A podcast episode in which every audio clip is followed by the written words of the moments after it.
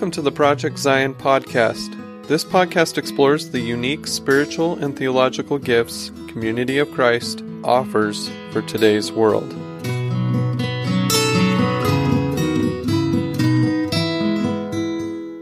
Hello, and welcome to the Project Zion podcast. I'm your host, Carla Long, and today I have someone who is no stranger to podcasting. She's actually the host of her own podcast called A Thoughtful Faith.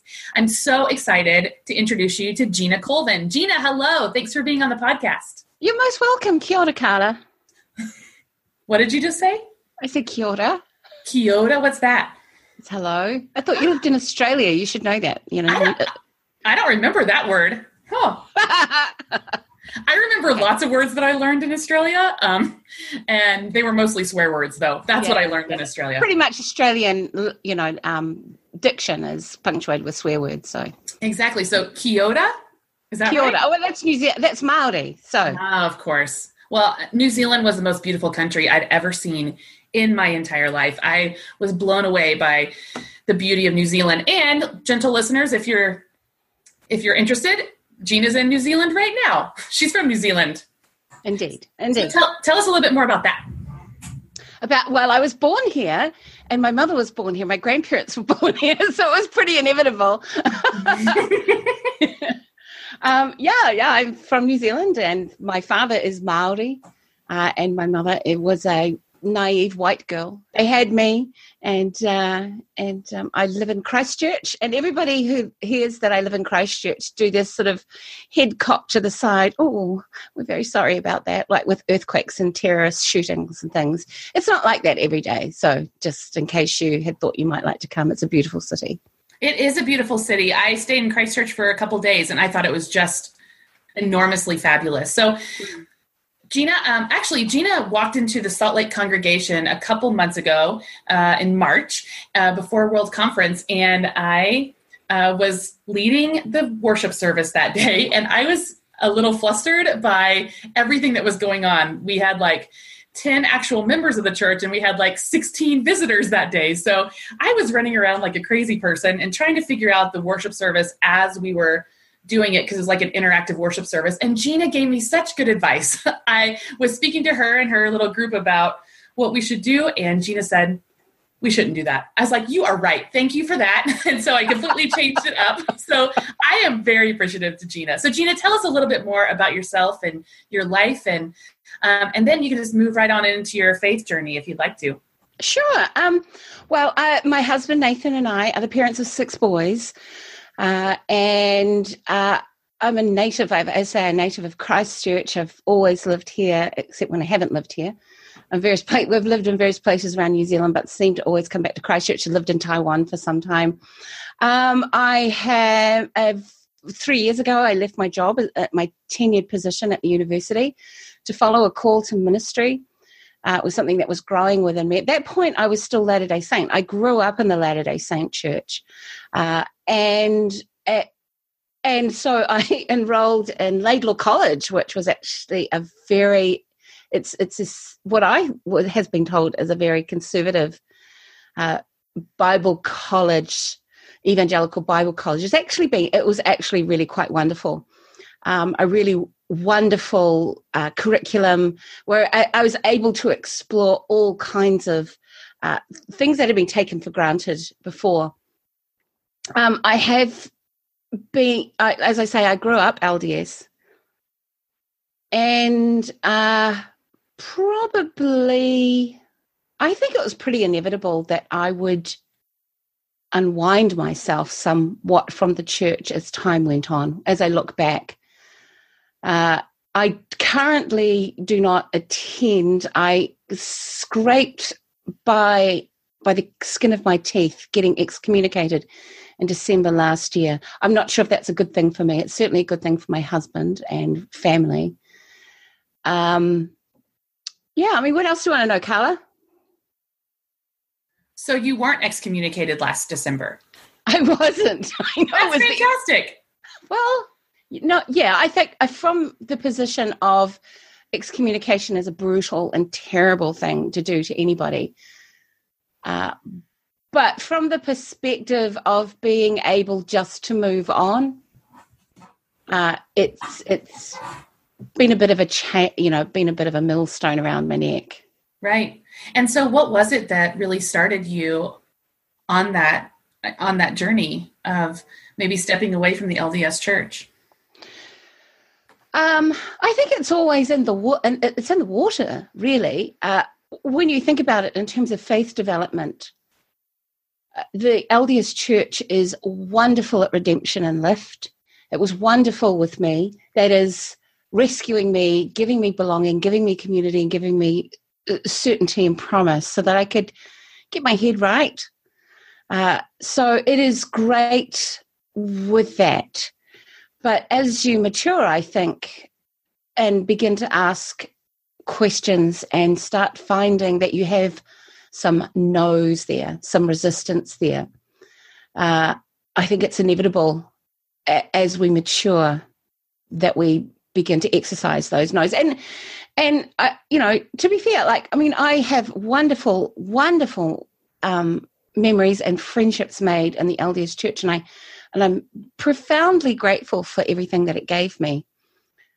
But it wasn't able to accept that I had no's. I had no's to polygamy, no, a no to patriarchy. I had a no to the way that tithing has been appropriated from particularly people who can, you know, can least afford it. A no, a, a no to the lack of training for clergy.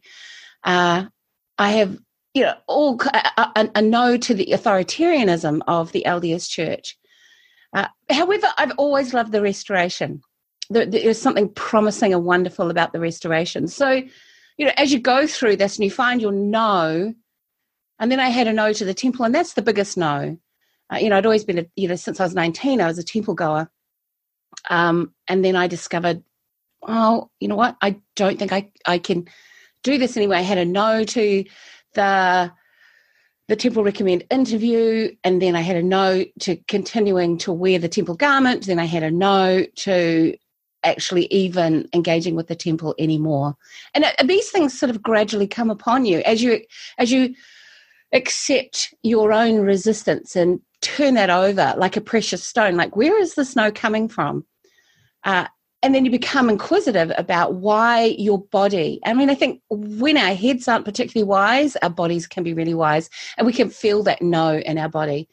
Uh, and i was feeling this and i thought okay i need to really explore this i need to really think about what's going on here and almost everything that i turned up and turned over because of that no uh, was for a, a, really intuitive reason and I felt right about it. When I claimed that no and said, no, I'm not doing that anymore, um, I felt really good. But, you know, I do have to say that, and I've made this re- reasonably clear Jesus and, you know, my Christianity, my faith has never been in question. For me, there's always been God, but as I'm a sociologist, I see, and, and, you know, and then have become since a, a, a theologian, I see um, that we can swap in and out of our own hermeneutics. So the way I was seeing the world at one stage was through these LDS hermeneutics, and the end game of the LDS theology is really obedience. Uh, so when I could say, well, if I just swap that hermeneutic, then God becomes something else. Uh, and I think that was always in the background. This, as as I was ex- being exploratory and thoughtful and prayerful about what was going on, uh, I, I, think my relationship with the divine just n- gradually became what it was always supposed to be. This sort of expanding journey along my own spiritual path. Uh, yeah, so. But still, you would probably say, and correct me if I'm wrong, that you're still culturally Mormon. Is that correct? Would you say that? And if you do say that, could you explain what that means? Like, we have a lot of Community Christ listeners on the podcast as well, and they might not understand what that means. Am I culturally Mormon? I, I I'm not quite sure. I understand and I can read the culture. Uh, it's not difficult for, because I've grown up. I've, I've, I've, you know I've percolated in the in the culture, so I understand do I, is it a cultural framework from which I continue to see the world? I mean, there's nothing taken for granted now. I, I, I would say no with with in, in the respect that as I become more inquisitive and, and thoughtful and critical, uh, I'm able to see how I have been, my consciousness has been formed by the LDS Church. And when you see how, you can deal with it and, and deconstruct it. So I do have all this cultural knowledge. My body continues to respond to cues in the LDS church. If I go into a, a church meeting house, I have six children. My husband is still very adherent. Um, and I'm frequently at the church meeting house because my boys go to youth program and they also uh, attend seminary. Uh, you know, there's a familiarity about the smell of it, the feel of it, the warmth of it, or the cool of it. Um, there is a way that my body has been taught to respond to the sound of it, you know, the sound of general conference. But I'm I'm much more critical of that, and I say critical as in I've been able to deconstruct that and reconstruct away from it. So I think you know, for Community of Christ to understand um, that you know you're formed as Mormons, there's an intentional and I want to say spiritual formation pathway, but I don't think it's spiritual formation, it's cultural formation um, to respond to a particular way of being in the world in relationship with the church. So, yeah, that, I, th- I think that will always be there. Yeah, I that actually helps out a lot. Thank you for that. And and Community Christ, we do understand culture because we are also, or maybe I shouldn't say also, we are a peculiar people. I'm not saying yes. the Mormon Church is peculiar. I don't know all that much about it. So, uh, what, if I can ask, what led you up to the excommunication part? I think it was in 2000, oh, it started a little while back. Uh, we moved, my husband had a postdoc in Wellington, and we moved into a very conservative ward.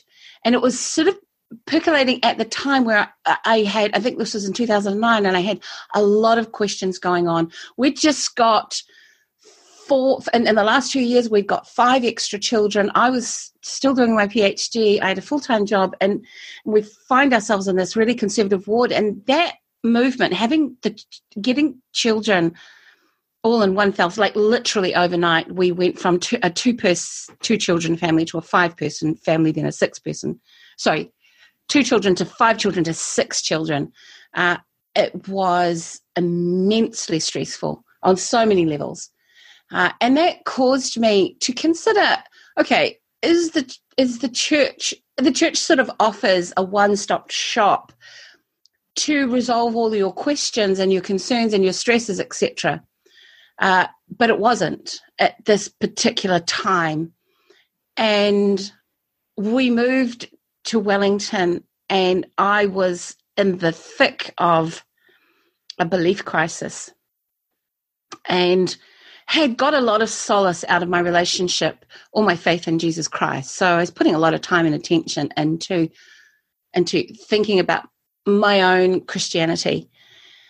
Uh, and I was also asking lots of questions at church uh, and, and questioning people who are making these assumptions about you know, about race and uh, about um, what's another thing about the constant repetition of I know that President Monson is a prophet of God. I'm like, well, why? Why do you think he's a prophet of God? Well, they didn't take too kindly to my questions, and people started informing. And this is what happens a lot in the LDS Church. And I think it's probably by far one of the cultural problems that authoritarian cultures uh, continue to have, and that is adults informing on other adults and there'd be no room for that growth. So people were running to the bishopric and to the stake presidency, uh, saying, "Oh, Gina Colvin has said this in class, and she said that." And so when I went to get my temple recommend, they wouldn't even have a conversation with me. They told me my my uh, they wouldn't have an interview with me. They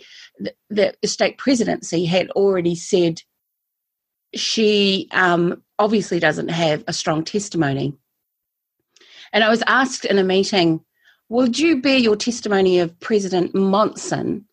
Uh, because we hear you talking about a lot about Jesus, but we don't really hear you talking about President Monson. And I thought, what a violent thing to do to my own Christian faith and my own relationship with with Jesus Christ. What a violent thing to do to diminish that in favor of a testimony of some man I don't even know who's probably a bit doolally. He's got, you know, obviously he's not functioning with all of his cylinders. Um, and I was just kind of furious about that. And that, and that sort of escalated things somewhat. So it was from that Temple Recommend interview that things really started. I mean, you really started to go downhill for you after that Temple Recommend interview. I went uphill, Carla. Well, yeah, that's true. I'm so sorry. I'm so sorry. Uh, um, I think so. It was very difficult to recover from that because when something violent, spiritually abusive and violent like that happens, then you begin to see, oh, this is a thing. And you see it in other places. Um, and then you recognize maybe I've done that to other people as well. Uh, and, and then you, you kind of see actually this is the glue that keeps the social system together we're supposed to be a tribe we're supposed to agree with with each other even if we have when we don't agree we're not supposed to examine our questions and hold them sacred we're supposed to just all um, be, perform our religious our faith in a particular way and if we don't we'll be socially shunned and punished and I began to see that with much more clarity. And I thought, well, is this the spiritual path for me? But you know, I hung on for a long time. So, to, I mean, you asked about the excommunication. Just to be really quick, and I've spoken about this on an interview on Mormon Stories. Um, in 2012, I thought, well, I've got something to say. I've discovered, you know, John Dehlin's podcasts and and and this whole like burgeoning community, this nuanced big tent Mormon community. I thought this is really interesting. But they were always speaking from an, an, American perspective. And I thought, well, you know, maybe I've got something to say from somebody who's, uh, you know, from the perspective of somebody who's not American. Because it wouldn't it be nice if the LDS Church actually saw itself in its own cultural hubris and the way that it understands the world that we outside of America can never seem to control? Because the LDS Church is about um, taking a template, it's like a franchise.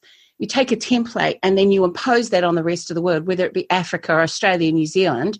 And the job of the local people is to inter- not interpret it, but to replicate, reproduce that template for church governance, um, regardless of where it is. So that the message doesn't change, it's never contextualized it's just an American message. And I felt, oh, well, I'm going to start blogging about this and say, you know, this isn't innocent what you're doing is you are imposing a, a, a, way of seeing the world, a hermeneutic on the world, which doesn't actually belong to us. And the, the net effect of this is to have a lot of Mormons um, imagining that the United States is the promised land, and it's not. Um, um, so I started blogging, and then that seemed to pick up a lot of momentum inter- internationally. That's at Kiwi Mormon, it's at Patheos. Uh, and then I was asked to take on a Thoughtful Faith podcast. Then I was asked um, uh, to become involved in Mormon scholarship, Mormon studies. So I've done a bit of academic writing in Mormon studies and have for the last, I don't know, maybe three, four years been a podcaster um, for the Open Stories Foundation. Uh, it, was, it was supposed to be for people who my podcast was designed at people for people who were still adherent and wanted to find ways of being in the church. I'm not. I think I may have failed that.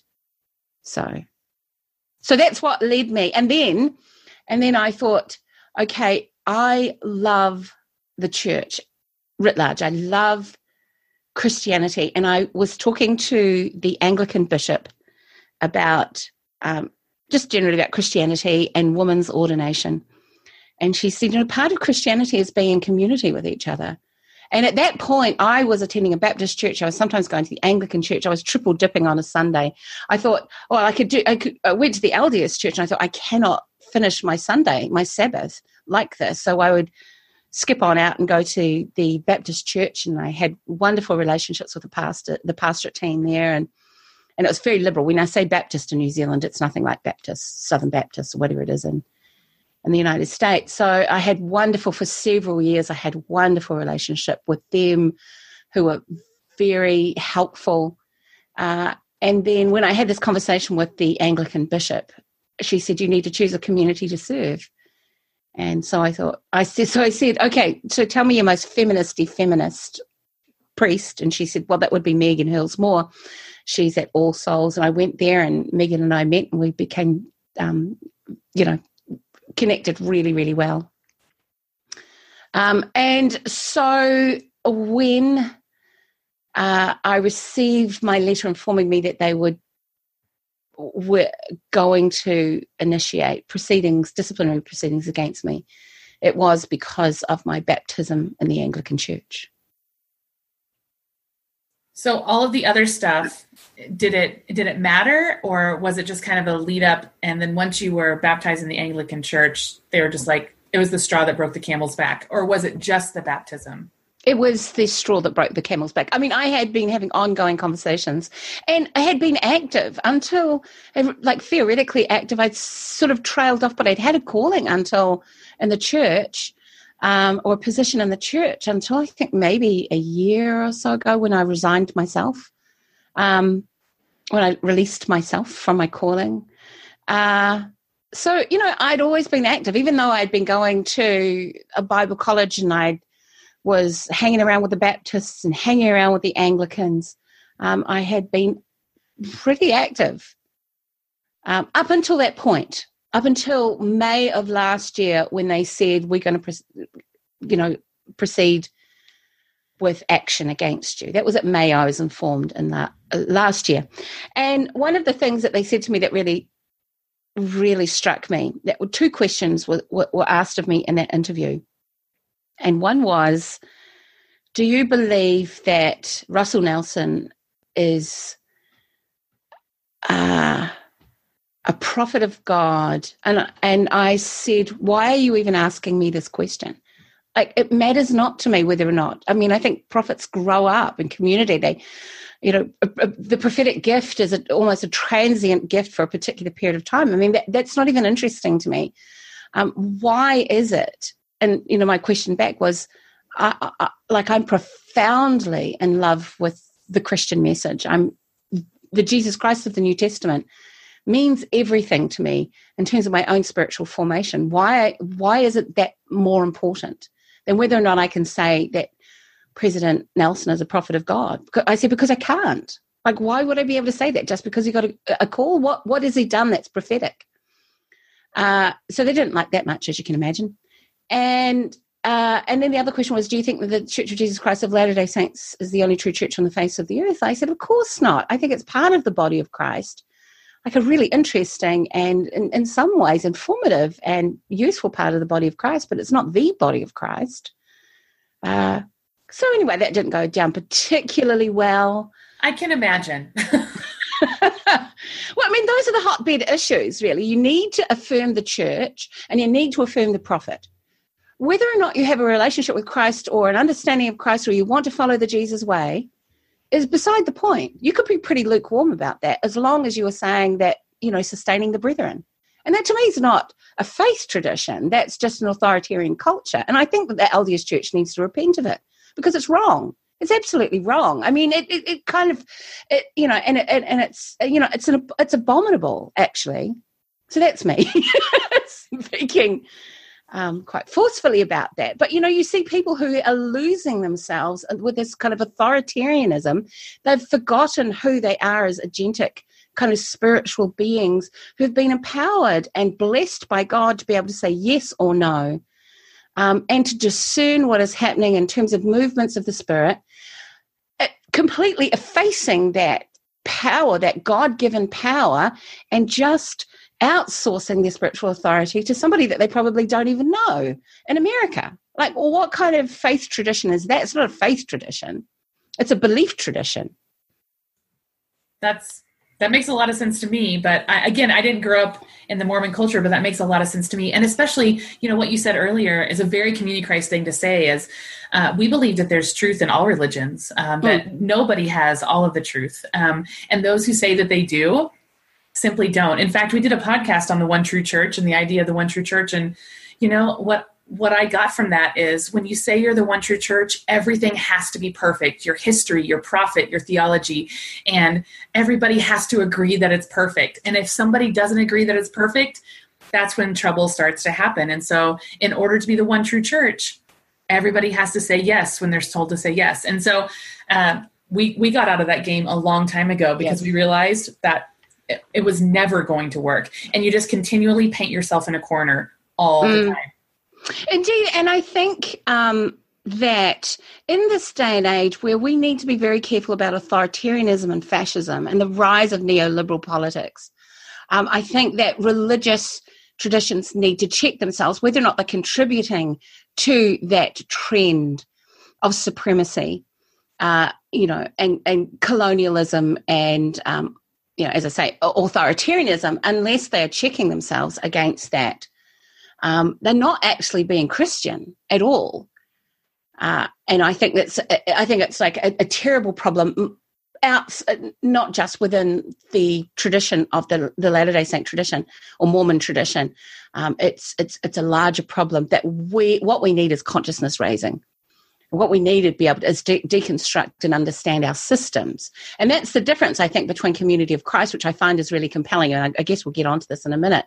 Is that Community of Christ is willing to look at systems and deconstruct those systems and say, okay, how is God how, how is the God in us, the Spirit in us responding? How did Jesus respond to the, the systemic issue?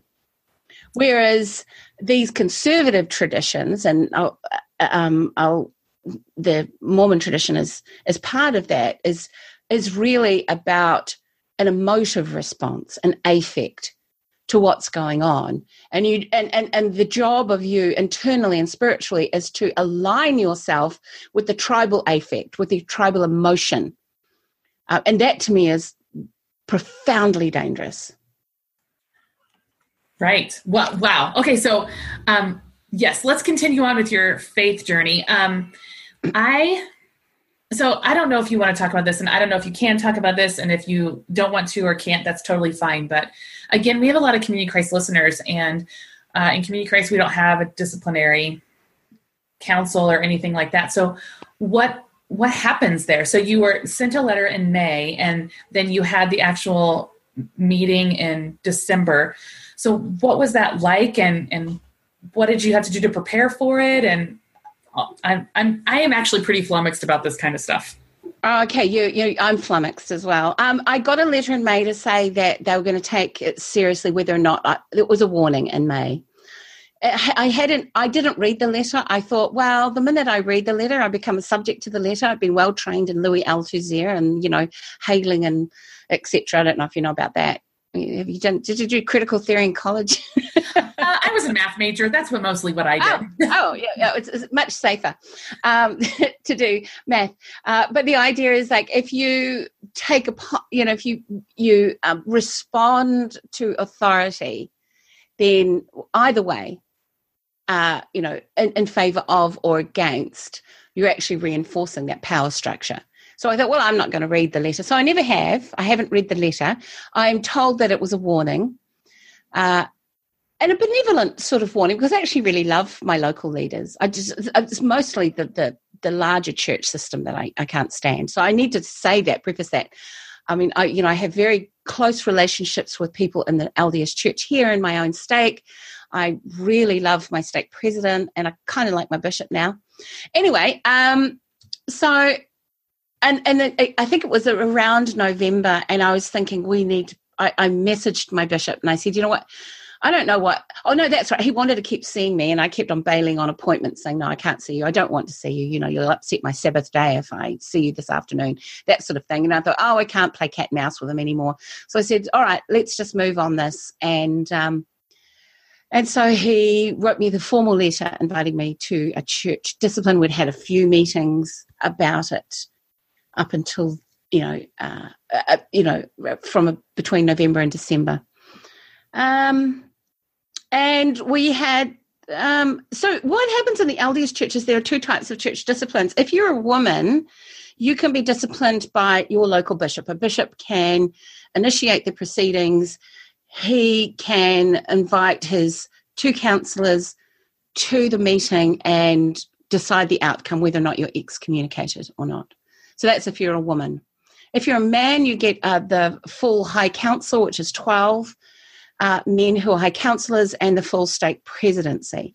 I could have opted to have the full stake presidency and high council if I had said I don't want the procedure to be conducted by the bishop. But I never felt that. I thought, okay, let's just show the system up for the inequality that's already there. So I got a letter and I thought, I'm not going, I'm, I won't go to this council. But I've spoken about this before, actually. Um, I had a friend who flew down from Auckland who met with my bishop because, I mean, I think they were starting to see, you know, people were, were re- responding when it came out that I was, uh, had, was, had been invited to a disciplinary council. I think it was a it was quite like a, a quite a response uh, because I'd I, I think I I don't know that I have been particularly critical of the LDS Church more than I've said, can we not look at things this way? Like I've never gone out, like I don't care about history and I don't call the LDS Church liars. My biggest concern is the authoritarian and patriarchal nature of the LDS Church. Uh, but it's always been, I feel it's mostly been done from a perspective of surely we could do better than this. So there was an outpouring of, you know, we, of people who said, please don't excommunicate her. Uh, and what happened was they began to write to my bishop and stake president to say, you know, these are re- and people in the church and outside of the church please don't excommunicate Gina. This is just so bad for the LDS Church. And I, I really am profoundly grateful for that kind of advocacy. Uh, so, as I say, I wasn't going to go to the meeting. My husband was going to go. He had like a big kind of brief all organized. A friend came down, met with my bishop, and said, you know, on every level, excommunicating Gina will have no good effect. Uh, and and I think it was it was the day of my meeting at uh, the church disciplinary council. And I had planned to have an event here with some friends. I had my Anglican priest Megan, who was going to come and offer Eucharist, and we were going to turn our attention right away from the, the church council. But my bishop uh, called me or messaged me and said, "You know what? I think you should come so that we can build a bridge." And I sat with that prayerfully for some time, and I felt yes, that's the right thing for me to do. So, kind of reluctantly, I went. You go into a room, and the charge is read, and there are discussions. Uh, and then you leave the room after the discussions have been had, and then you come back in when the bishop asks you to come back in with the result. And the result for me was no action. It was actually quite a lovely experience, considering it was a church discipline, uh, and a, quite a moving experience as we kind of all discerned that love and kindness and goodness and acceptance should prevail, uh, and excommunication doesn't is not um, a healthy outcome. So, no, it's just a break. Like it is just a we're we're done. Everything is done, and so I I I definitely think that when excommunication is chosen, then then love is not being chosen. But no. I, well, thank you for explaining that. That's that's helpful for me and helpful for others who might not know what that entails. So they were the, the Mormon church was stressed out that you had been baptized as Anglican. So can can you talk a little bit about that? Well, I never said that I was baptized Angl- as Anglican. Here's oh. the thing. Um, I was, I never said officially. Uh, I began worshipping with the Anglican Church because it was a really soft place for me to fall. Oh, my kids have been to Anglican schools. My grandparents were all Anglican. So, you know, I kind of knew the tradition. And I'd found a priest who was tremendous uh, and such um, a kindred soul. And she came, she came to America with me. I was a, a keynote speaker at the Allegheny Pilgrims Conference, uh, which is a, a meeting of in Pennsylvania of um, LDS women uh, and feminists. And so she offered spiritual direction. She came to Kirtland with me um, and sat in the temple with me and had her own spiritual experience. So, so um, you know, she's been a wonderful spiritual mentor. Uh, so, you know, the Anglican Church and my own parish was just a really lovely place for me to you know soft place for me to fall. And i never really considered i was becoming anglican as opposed to this is where i worship but i want to receive a baptism into the body of christ. And you know i explained that to my local leaders. I said it doesn't make me anglican. I worship with the anglican. I'm often a liturgical minister for the with the anglicans. I'm in the, the vestry with the anglicans but i don't i mean i don't know what does it mean to be anglican? I i, I haven't figured that one out. Um, uh, don't ask me. yeah, and there's some. I mean, as you know, like in in the Protestant world, there's so much swapping and changing. I mean, people are like, you know, I think I'll go to the Presbyterians, or I'll go to this evangelical church, or I'll, you know, because because because all of these churches are in communion with each other, and so they recognize each other's baptism. So there's a lot of swapping and changing that goes on. So. I mean, I, I consider the Anglicans to be those long term people. They've always been Anglican. They will only ever be Anglican uh, and they'll only ever worship in the Anglican Church. I mean, the rest are just really Christians just trying to find a place that fits with them. So when you, oh, sorry, go ahead.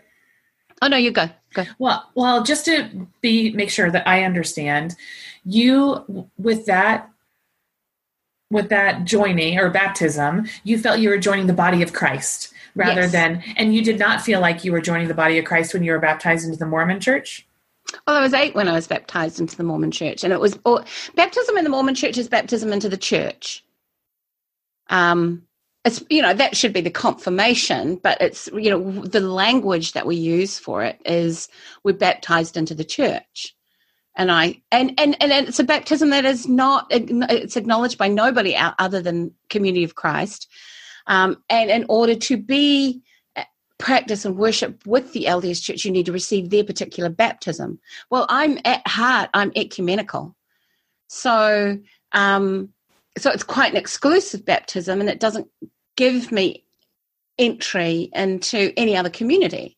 It's like not a passport into any other Christian community. And I'm wildly interested in what happens in other Christian communities. Uh, so, yeah. So, you know, like as I say, baptism into the LDS church is baptism into the LDS church, not the body of Christ. And so for you, it was just really important to make sure that you knew that you were part of the body of Christ. And that's why you chose baptism with a person who was your really good friend and Yeah. someone who that you respected and loved and and understand understood Christ best through. Is that fair? Yeah, absolutely. And if you look at the Anglican prayers, the sacrament of baptism, there's nothing about being baptized into the Anglican church. It's about being, uh, you know, it, it's about being baptized into the body of Christ. And I really, really liked that. And so, yeah, so I mean, it, it was, it was all, you know, wonderful. I was baptized by immersion in the ocean by you know a, a, woman and the full moon came out and so for somebody who really quite likes the idea of the feminine divine it just sort of seemed like divine approbation it should have happened. Uh, that sounds amazing. Yeah it was pretty pretty cool. Yeah. Yeah really cool. So i your baptism sounds just like it was an incredible experience which is really really cool. Um, is there anything else about the anglican tradition that really just draws you in? I had thought about the Anglican tradition primarily because uh, they ordain women. And so that has been a real appeal to me to see a woman in authority. And I recall it was a, actually, uh, this is a really lovely story, but I recall, um, you know, several years ago, and I'd been part of the ordained woman movement, and uh, I've had so- I've had sons who have been choristers in their Anglican schools, and I have a son who's a, who was a chorister for the Christchurch Cathedral, and he still is actually. He's a, an, an adult chorister. Uh, so you know it, that behooves us to attend services, and it was one Christmas day, and I want to say it was about three Christmases ago.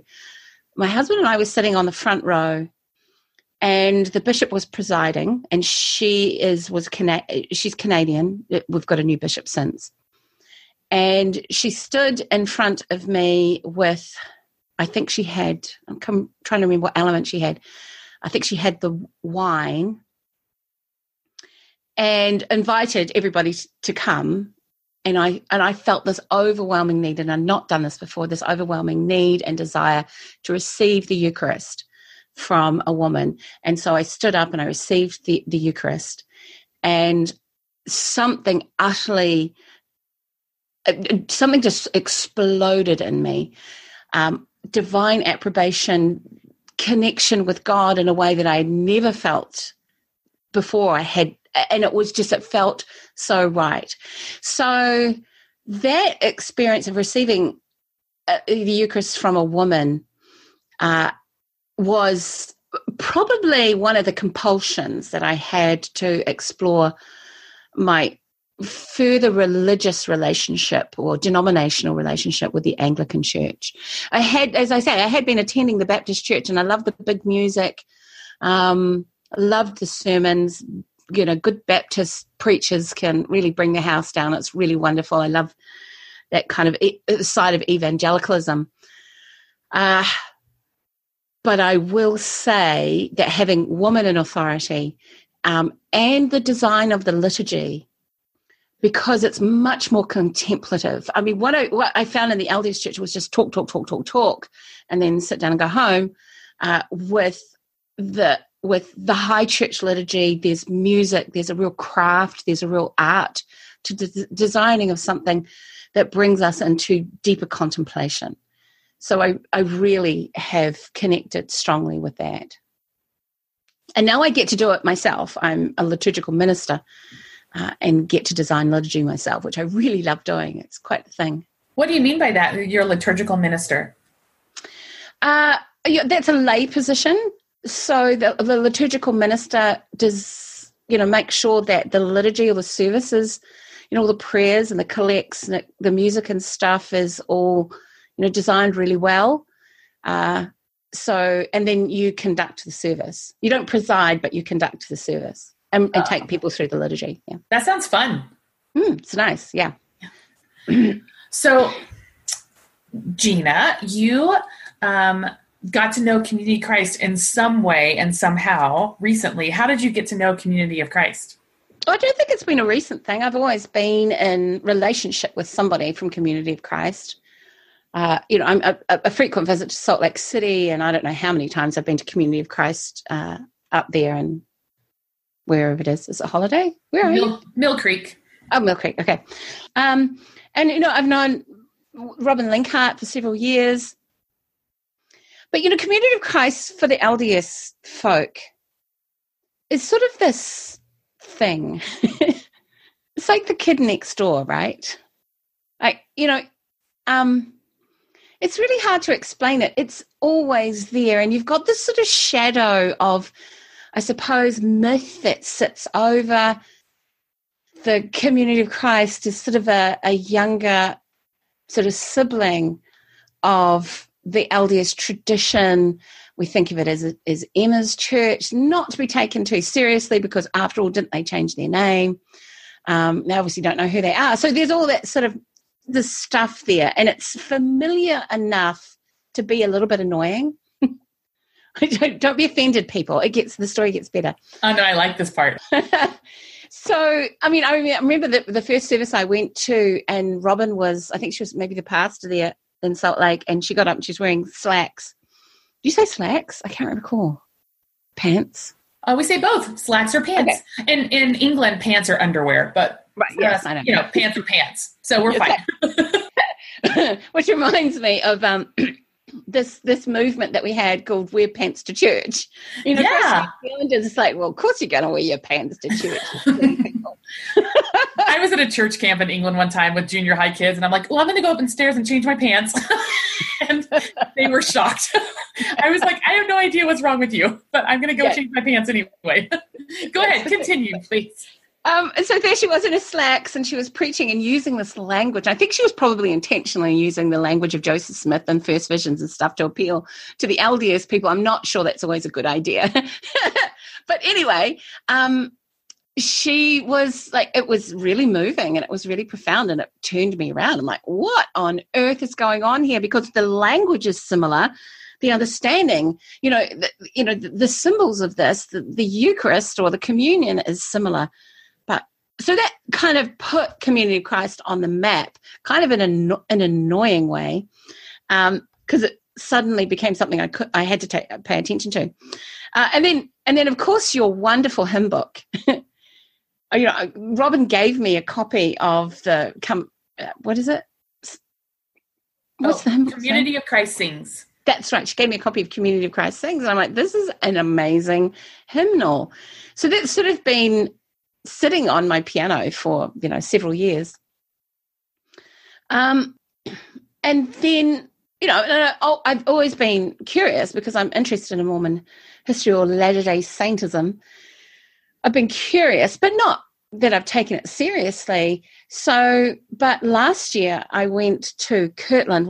As I said before, I was at the Allegheny Pilgrims conference, and I said to my to Megan, the priest, she'll, th- she'll think this is really funny every time I call her Megan. I always say the priest.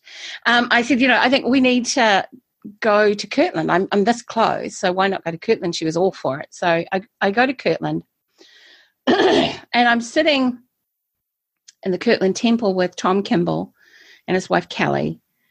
And suddenly, that experience of being in that place and in that temple suddenly plonked me back right into the restoration.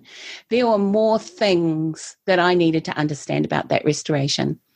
The idea of, and the idea of there being an argument and a succession crisis, and the possibility of the church going one way or the other really sat with me. I'm thinking, okay, so this schism happened because of an argument.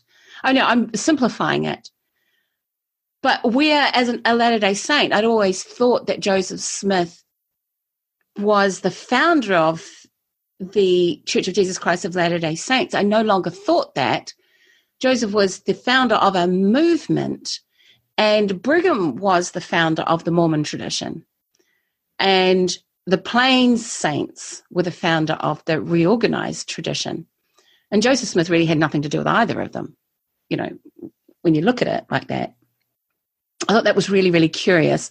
But I mean, the emotional and the spiritual effect of actually being plonked back into the restoration.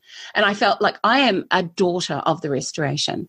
So now I need to take it reasonably seriously. And I became quite curious about community of Christ and the stark difference, I think, you know, when we were in Kirtland, the stark difference, as read through my priest, who loved being with community of Christ at the visitors centre and meeting with people, um, and then was actually horrified at the LDS visitors centre.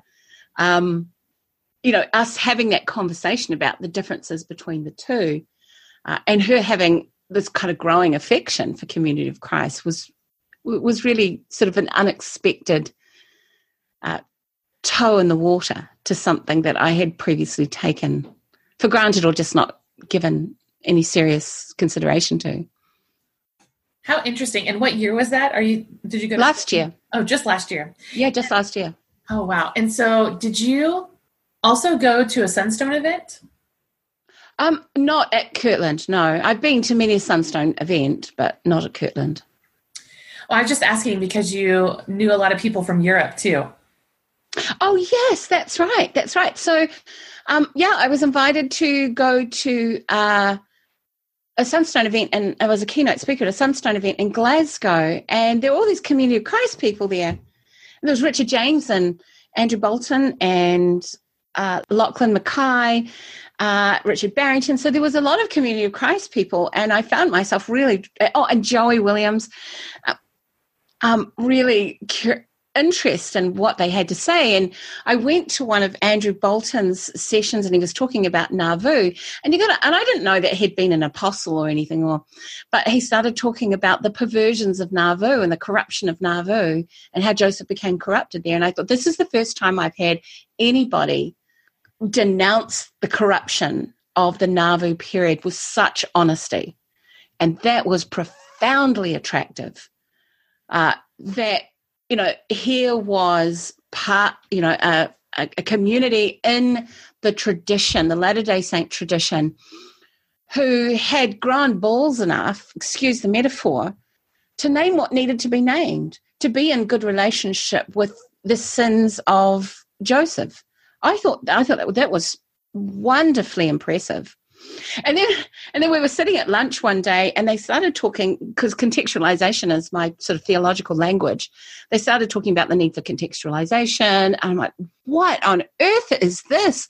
That they're using this really important language, um, theological language, and that really kind of grabbed me."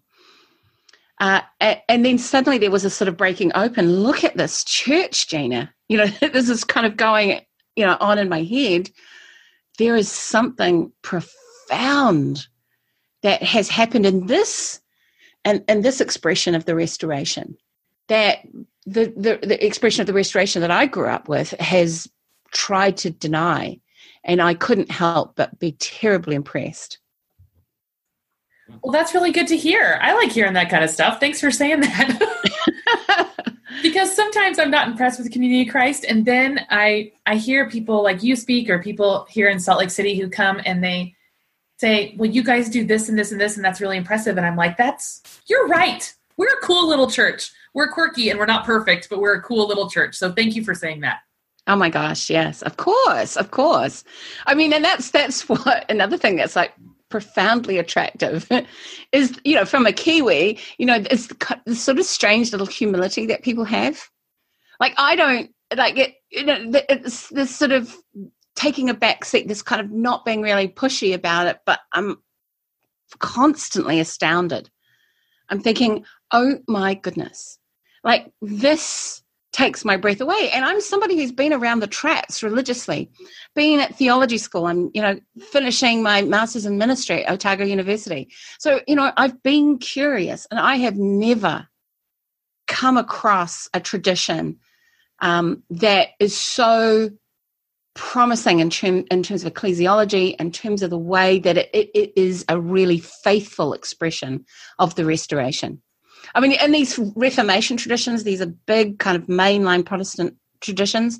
It's very, very difficult to get the flexibility uh, and the openness and the kind of self reflex reflexivity that Community of Christ has. Um, and I, I'm just, I'm, you know, I've been in awe. Actually, this is not some piddly little religion on the kind of outskirts. It's some, it's a small tradition, but it's radical, it's open, it's supple, uh, and it's profoundly well organized. Well, that is very kind of you to say, and really good to hear. Um, and it has not been easy to get to this point because no. we've come we've come a long way, baby.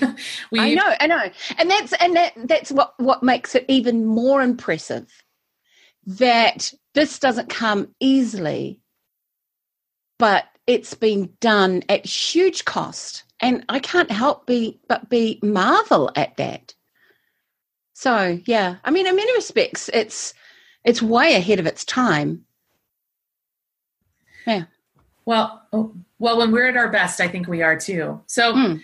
you and when we're at our best oh we're always striving.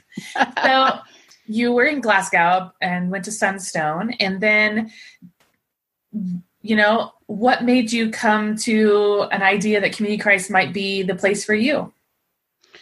Um, I had kept up uh, communication with Richard James, who's an apostle, and Community of Christ. And, you know, as we, you know, we'd meet frequently and I'd have a question and he'd, you know, respond.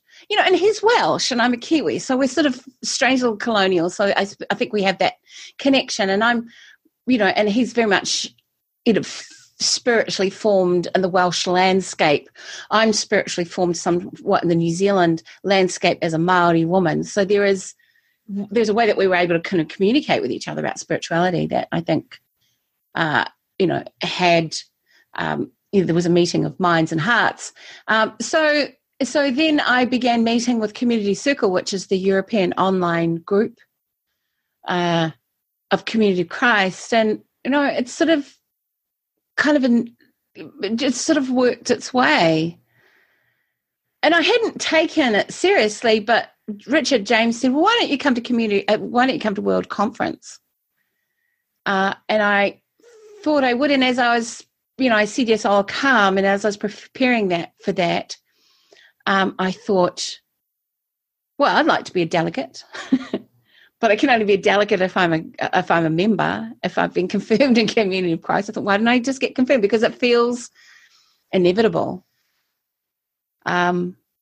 So yeah, so I was confirmed. and what was that like? And when were you confirmed? And and tell us a little bit about that service. Oh, it was pretty pretty phenomenal actually. And I you know I've been this sort of like I can't cannot be a confirmed member of three churches. Uh, so part of me wanted to get slough off the LDS thing, but my husband, people keep asking me, why don't you just resign from the LDS church? Uh, I, I, don't resign because part of me still loves it, but I'm in a kind of a lover's quarrel with it. Uh, but also because my husband wants to retain his sealing relationship with me. That is, you know, my, you know, it's important for him that we've been sealed in the temple. And if I'm uh, excommunicated or I resign, uh, I don't, you know, administratively, that's all um, cancelled. And that's a really serious thing to a lot of people. And I, huge. I, yeah, that's really huge. I, the the afterlife is a is a big deal in the Mormon Church and in other churches as well. Ours as well. I'm sure people it worries people in our church as well. We just don't talk about it that much actually, but that's a pretty mm. big deal. I get it. Yeah, yeah, it's a big deal for him. I mean, I, I'm pretty agnostic about that. I don't really think a great deal about the afterlife. I just figure we're here now. Why not make the most of it now? But so, I mean, a lot of people have hassled me about well, why don't you just resign if you don't like it. I don't know that my relationship with the LDS Church has ended, uh, and it certainly hasn't. And it, it just to diminish my husband's attachment to our sealing, I think would be um, tell him that you know I don't care for him, uh, you know, in in, a, in in subtle ways. So you know, you know that's the that's having a it's the issue of having a mixed faith marriage. I think that's not easy, Gina. It's not. No, easy. it's not. It's not.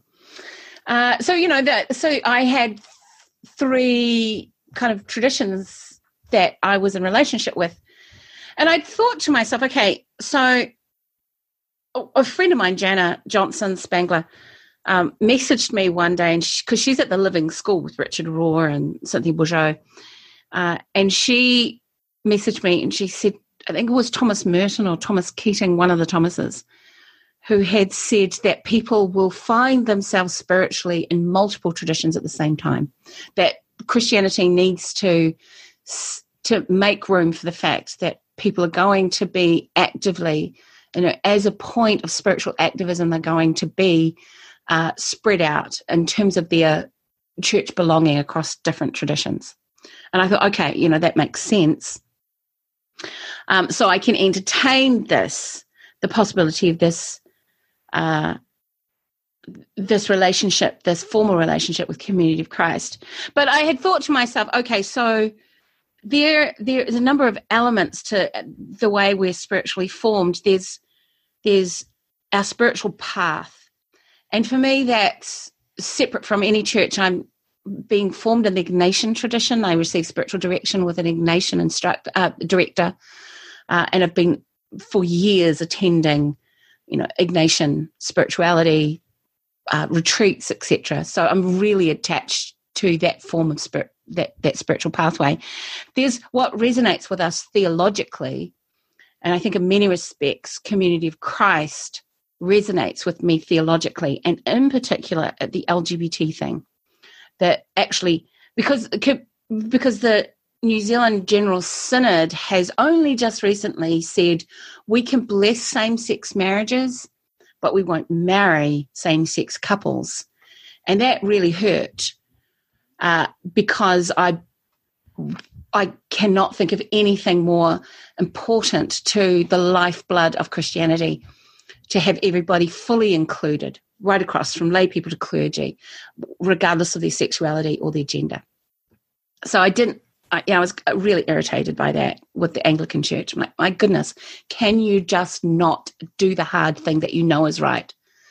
So that that kind of pissed me off. But you know, Community of Christ had done the hard thing that they knew was right, regardless of the consequences. And I that for me that really resonates. So, theologically, I found myself aligning more with Community of Christ in terms of ecclesiology. I was aligning more with Community of Christ, where I worship.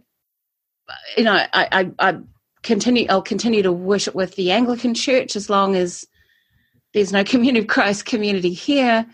Um, so all of these these parts are parts of parts, right? When we kind of make up our spiritual and religious lives that aren't necessarily a straight shot in one place. if we're paying attention to what our spiritual and religious needs are. Does that make sense? Uh, yeah, I think I understand what you're saying. It, it there's nobody who whose life goes in a straight line spiritually. It sounds like it's mm. what hmm. you're saying that you know we have all of these pit stops and we have these places where we sit and rest for a while and we take different paths and maybe our path goes back to the line we were on at first and maybe it doesn't and we find ourselves i mean if we're not growing um, spiritually then we're probably not doing it right uh, right yeah if you can say that. And I don't want to say that people are not doing their spirituality right, but I mean, for me, asking the questions and doing the the hard work of the soul is the way to figure out where God is calling you to be and the disciple that God is calling you to be. Indeed, indeed, and I think uh, what I what I've loved about my spiritual formation pathway is the tools and the technologies, the spiritual technologies, to read the, my own movements of the spirit and to just keep going with you know with a particular trajectory until i feel a no. And and really i've not felt a no to community of christ. I don't really know what this means now. I mean you asked about my confirmation service and i'll talk about that in a second but i don't i'm not sure what it means but i feel that i have a part in this community. Uh, and we'll just see. We'll just see what that means. And in the meantime, um, you know, I continue to work. I'll continue to worship with the Anglican Church and and with the the Community of Christ as well, and um, be in re- try and be in good relationship with the LDS Church until I feel a no to any of that.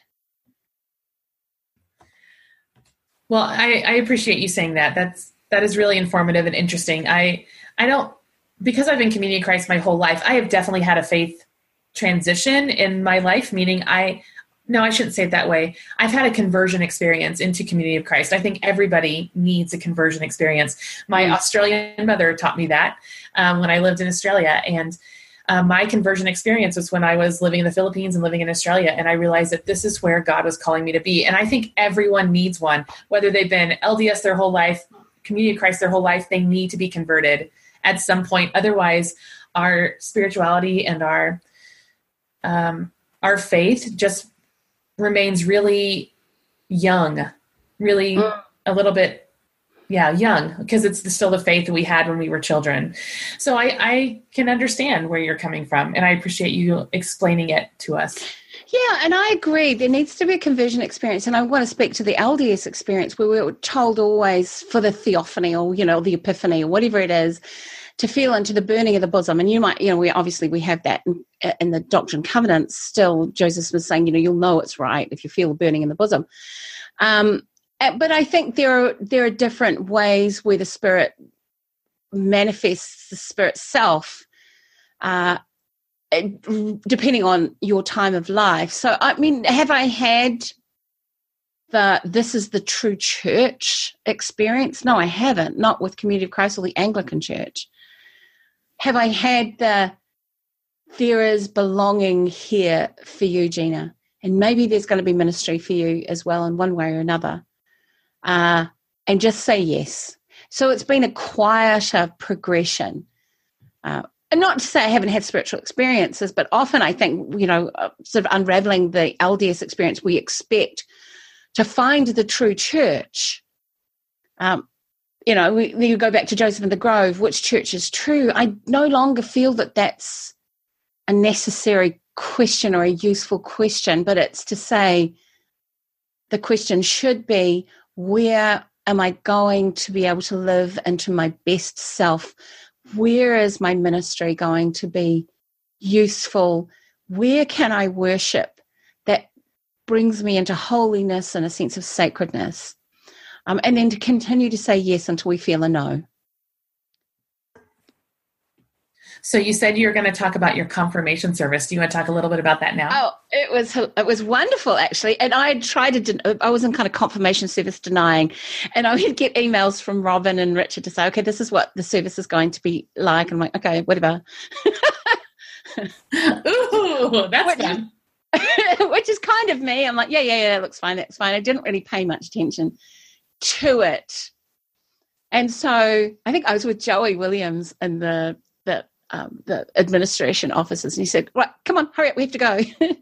and then when I arrived, there were all these people, and it was just gorgeous and phenomenal. And the the Pacific, um, the Tahitian uh, or French Polynesians were singing Tahitian songs, and that warmed my Maori heart. Uh, and the service just was exquisite. It was absolutely exquisite. It was absolutely. I needed to. I needed to go into that without any expectation, because that's just who I am. Uh, and then I had my expectations. Should I have had any expectations? Absolutely exceeded um, by the careful design of the service, by the care that was put into the readings. I mean, Robin knows that I have a real thing about John O'Donohue uh, who's the Irish poet and mystic. Um, and so she included that as a reading. Um, the music was beautiful. The fact that there was a candle there, you can't have candles in the LDS church. And I love candles. You know, it was there in the confirmation service, and I was confirmed by Richard and Mareva Arnaud, who are both apostles. Um, it was just, it was beautiful. Yeah, I, I, I, I, it was stunning, actually.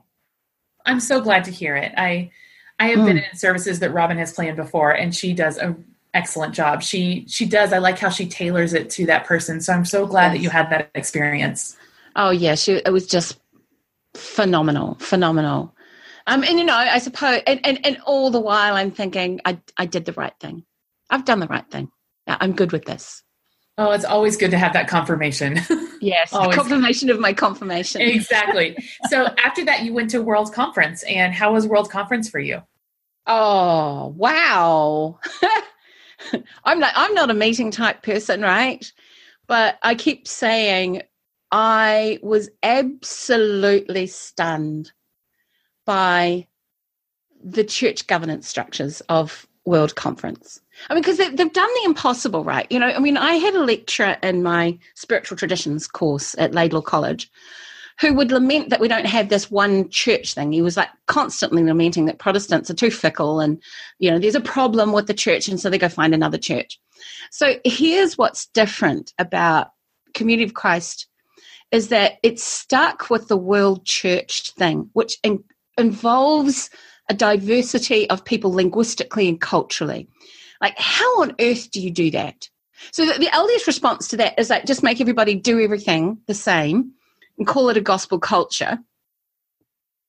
But Community of Christ say everybody is equally necessarily necessary in the community. And so we had language translations going on, people of huge kind of cultural and racial diversity uh, coming together under this one banner to talk about difficult things and the process, the parliamentary processes that were used had a stabilizing effect that that supported the diversity uh, more than undermined it. What was really profound for me was the fact that although we had a first, you have a first presidency and a quorum of twelve apostles. I don't know. Do you call them that, or do you just call them the Council of Twelve? Uh, either is fine. Okay, so you have this quorum, and so the difference I found was tremendous to have all of this kind of this this hierarchy that was so familiar to me, but differently understood in terms of purpose and role and responsibility.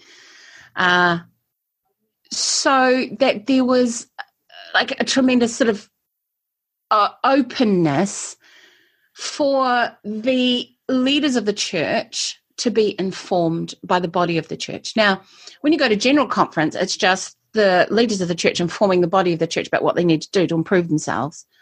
But this was turned right around. It was, okay, World Church delegates, tell us what your position is um, so that we can understand you.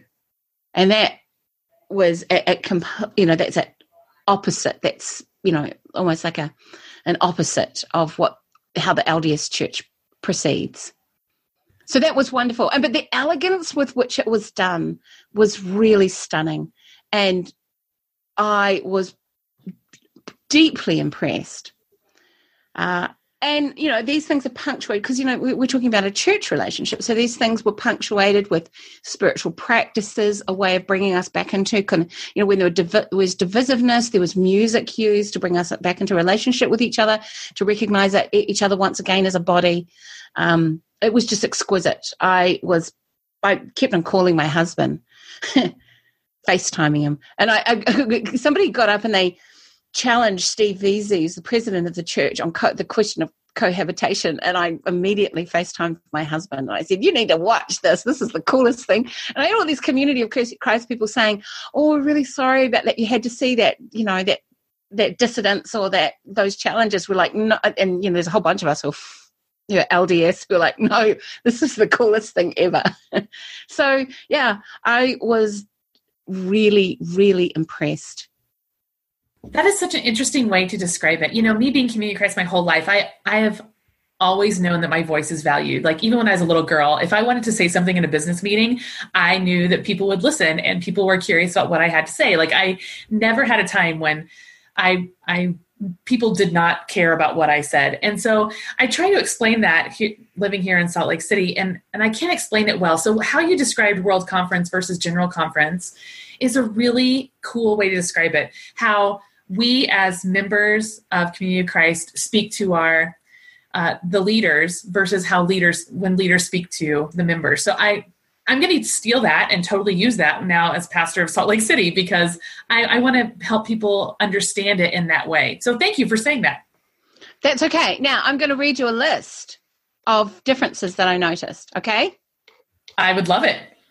All right. Uh, so so what i noticed was as you know, as as we've already discussed, the community of Christ is a time for leaders to hear the concerns of the body of the church, whereas conference for the LDS Church or the Mormons, and I'm going to use that because you know why not? Is a time for the people to hear the counsel of the leaders. Conference for community of Christ is a time for the body of the church to work out the church's theology and changing contexts. I think that's really important to see that you know things are changing. So how how do we as a body ch- change? Um, conference for the Church of Jesus Christ of Latter-day Saints is a time for the leaders to declare the doctrine and the policy. So you don't actually get, you don't ever play a part in the formation of new ways of seeing the world. And, you know, as, as a Maori woman from New Zealand, knowing that your voice is not heard or recognized um, in Salt Lake City, uh, you know, means that you can't actually be part of a movement you're just part of an organization. Uh, so anyway, Conference for Community of Christ is, is, meant to celebrate cultural diversity and to hear and celebrate how the Spirit is moving in different contexts, whereas Conference for the Mormons is a time to remind the body of the church that there is a gospel culture to which we are all obligated. Um, t- Conference for Community of Christ is a time to see both women and men and the young and the old, the elderly and ministry and leadership but conference for the Church of Jesus Christ of Latter day Saints is a time to observe the patriarchy on display. Um, and so, you know, I, I was thinking, you know, it, there was such fullness there to see everything that I had thought the church should be, almost everything that I thought the church should be, kind of come alive before my eyes. And people have been reading my blog or listening to my to my lament through my podcast or my writing. Um, a lot of the, uh, uh, and I've been particularly concerned about structure and organization and church governance um, and systems in the LDS church, uh, which, and my criticism of them brought me to a place of discipline to go into another church context and see that many of the concerns that I have always had had already been worked out by Community of Christ. It was like this huge what in the world have I been missing for all of this time? It was just it was just one thing after the other, seeing an expression of the LDS restoration movement uh, so in touch with the things that I had been for so long concerned about. And it had worried me and and brought me into opposition with the LDS church, picked up and community of crisis is something that you'd done for a generation now was it was brought me into the sense of like expansiveness and you know a, a, a huge sense of belonging. I, I thought it was just elegant, and I'm thinking, why why did it take me so long to figure this out? So that's really interesting. Uh, hearing it from your perspective is is, or you probably from a lot of different Latter Day Seeker perspectives, is just it's so enlightening to me because there are times when I just grumble at the process. You know, I'm just like, oh, why do we have to do it this way? But hearing that it's um, liberating for some makes me look at it in a, an entirely different way as well.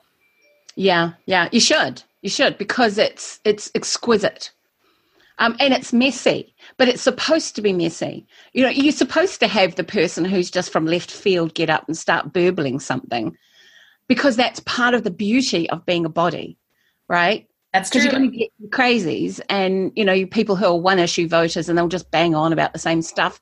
But the fact that I get to hear that, that recognized as an important part of the full expression of the body of Christ um, was divine. So, yeah, I think there's a lot to be proud of and. Well, I'm so glad. Oh, thank you. I'm so glad you had a good experience. I, I, I am proud of our little church. And actually, after living in Salt Lake City for almost three years now, I, I think the message that I need to spread in Community Christ and have been spreading in Community Christ is how flippin' cool we truly are. Because right. people a lot of people in the church are like me. They're like our church doesn't do anything cool. Our church isn't amazing but we really really are. And we need people like you to say it. We need people like me to say it. And we need people to start believing it. Right. And the other thing and i'm not sure if we were, we're up to this yet but i'm going to say it anyway.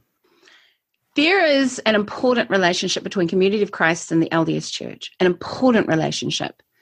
Um, and i think it's a prophetic relationship because both were grown in the same ground, the, grain, the, the same theological ground. I will go on record as saying that the community, community of Christ is a more faithful expression of the restoration than the LDS Church. Absolutely. The LDS Church has um, taken the culture of Nauvoo and replanted it and reproduced it in the mountains. And I'm not saying that I despise the LDS Church tradition for everything because there is much to be proud of in the LDS Church. But what I'm saying is that people are being hurt. Uh, and there is a callous insensitivity to the way in which people, particularly from the, the margins, and are being hurt and spiritually abused. Community of Christ, and I'm not, you know, I'm not so kind of glassy eyed that I, I can't you know that i'm romanticizing community of christ. You know i know how churches work uh, and it's and, and it gets messy. But one of the things that i think community of christ have done in an exemplary way is lived into its own historical demons acknowledged its own faults and issues and have said okay this isn't just a one time let's just say, apologize and move on. This is how can we let our wounds inform us moving forward?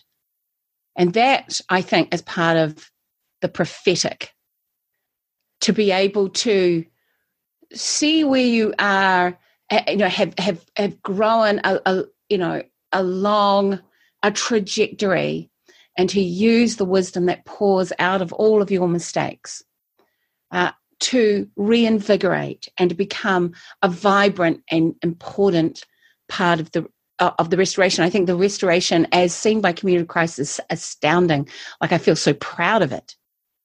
Uh, you know, I I thought I been had been converted into the Reformation, but I'm a I'm a you know, like I say said before, I'm a daughter of the Restoration. I've never seen it expressed with such integrity and with such prophecy uh, as Community of Christ. So, but I think that relationship is really important. And, you know, and this is my big challenge. In this relationship, this enmeshment, this sort of strange enmeshment that we have between Community of Christ and the LDS Church, maybe Community of Christ have a word of prophecy for the LDS Church. And when we say word of prophecy, what we're talking about is the prophetic imagination for the way the world could be different and, and kinder and more Christian. Um, so, kind of growing the kahunas, I guess, for Community of Christ to actually speak as a, this kind of lovely little fringe community into the metropole, into the centre of the LDS Church. I think that will be um, a practice that that will be valuable in terms of the relationship between the two. Do you know what I'm saying? Uh, yeah, and you're blowing my mind. yeah, that's that would be huge. That would be huge. And I I actually want to respond a little bit to what you said uh, uh, just a little bit earlier when you talked about how we well i think i think the word is vulnerability um, i think that moving into the spiritual practices and and doing spiritual formation as a church and as a body and leaders i know that they practice this all the time i think that it's it was that spiritual formation that led to this vulnerability which has led us to this place where we can say we were wrong. We apologize. How can we make it right? And how can we make sure people feel included rather than excluded? And how can we be the best disciples that god calls us to be? I think it's that vulnerability that really calls us home. Mm, mm. oh absolutely that is something that i have not seen in the lds church um, or in many churches just to take it on the chin like yeah we're gonna we're gonna ordain women and we know that people are going to be pissed off, but it's the right thing to do. So we're just going to do it. Yes, we're going to include LGBTQ people um, because it's the right thing, not because it's going to be the popular thing to do. We're just going to do it. Yes, we're going to be financially transparent because it's the right thing. So there, there, there is just such enormous integrity, and particularly as people who want to follow a Jesus path. Because, I mean, isn't that ultimately what le- leads to Jesus' crucifixion? I'm going to do the right thing. I know what the consequences are, but I will die knowing that I've done the right thing. Um, and I, you know, I just think that is the, the, the, the spiritual reflex of a church or a community of faith that has profound integrity. So, yeah, I mean, there's a lot to be proud of with Community of Christ. I, I would say, don't worry about the numbers. Don't worry about the the small books, you know, the, the small numbers that are on the yeah, financial books. Just keep doing the right thing for the right reason. And um, I think that's a faithful expression of the restoration. Well, I think that you're a little bit prophetic too. I don't know if you know this, but um, uh, in our Doctrine and Covenants, I don't even remember what section it is. It's, it's one of the more recent ones. It says, "Do not be overly concerned with numbers." Oh, really? Yeah. there you go. There you go. Me and the D&C. yes. I haven't read it either. well, it's in there somewhere. Well, Gina, I'm just so appreciative of your time. I know you're super busy. You have a lot of boys to take care of, and you're also doing uh, working on the service today as well. So, because it's a beautiful Sunday morning where you are, as far as Indeed. I know. Indeed. Well, thank you for taking your time out, and thanks for talking to us and for giving us some insights. And I just really appreciate your your time and effort. Oh well, thank you, Carla, and thank you for letting me part of be part of this kind of wonderfully wonderful little church. Oh, you're so sweet. Thank you. hey.